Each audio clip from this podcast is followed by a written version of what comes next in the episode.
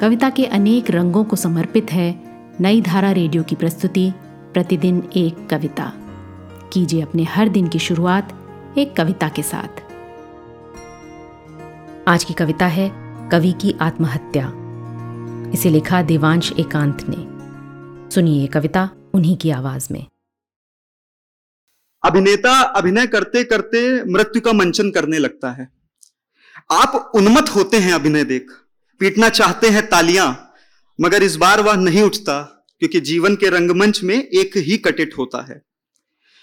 कोई हँसते हंसाते शहर के पुल से छलांग लगा देता है और तब पिता के साथ नौका विहार में आया लड़का, जान पाता है, पानी की सतह पर मछलियाँ ही नहीं, आदमी भी तैरता है।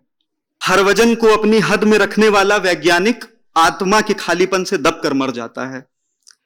कुछ घरों में उजाला सूरज से नहीं, कई दिनों बाद गर्म रोटी की चमक से होता है।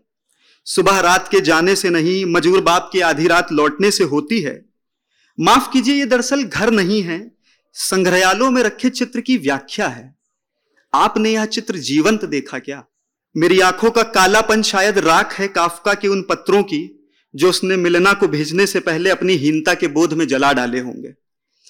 रात्रि के झिंगुर नाद के मध्य जब तुम कर रहे होगे अपनी कविताओं में काट छाट, तुम अचानक पाओगे कि मुक्ति का साधक मुक्ति बोध सबसे अधिक बंधा था बेड़ियों में। ब्रह्म राक्षस आज भी करता है नरक में उसका पीछा। देह में रक्त ही नहीं, प्रतीक्षा भी दौड़ती है। रक्तचाप से अधिक प्रतीक्षा झंझोड़ती है। यह मैंने द्योढ़ी पे बैठे उस दरवेश से जाना, बह गई जिसकी प्रेमिका गाँव की बाढ़ में जल्द लौटने का वादा कर।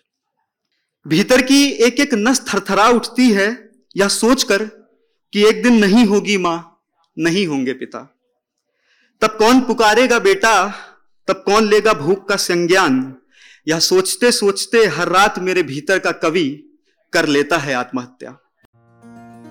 आज की कविता को आप पॉडकास्ट के शो नोट्स में पढ़ सकते हैं।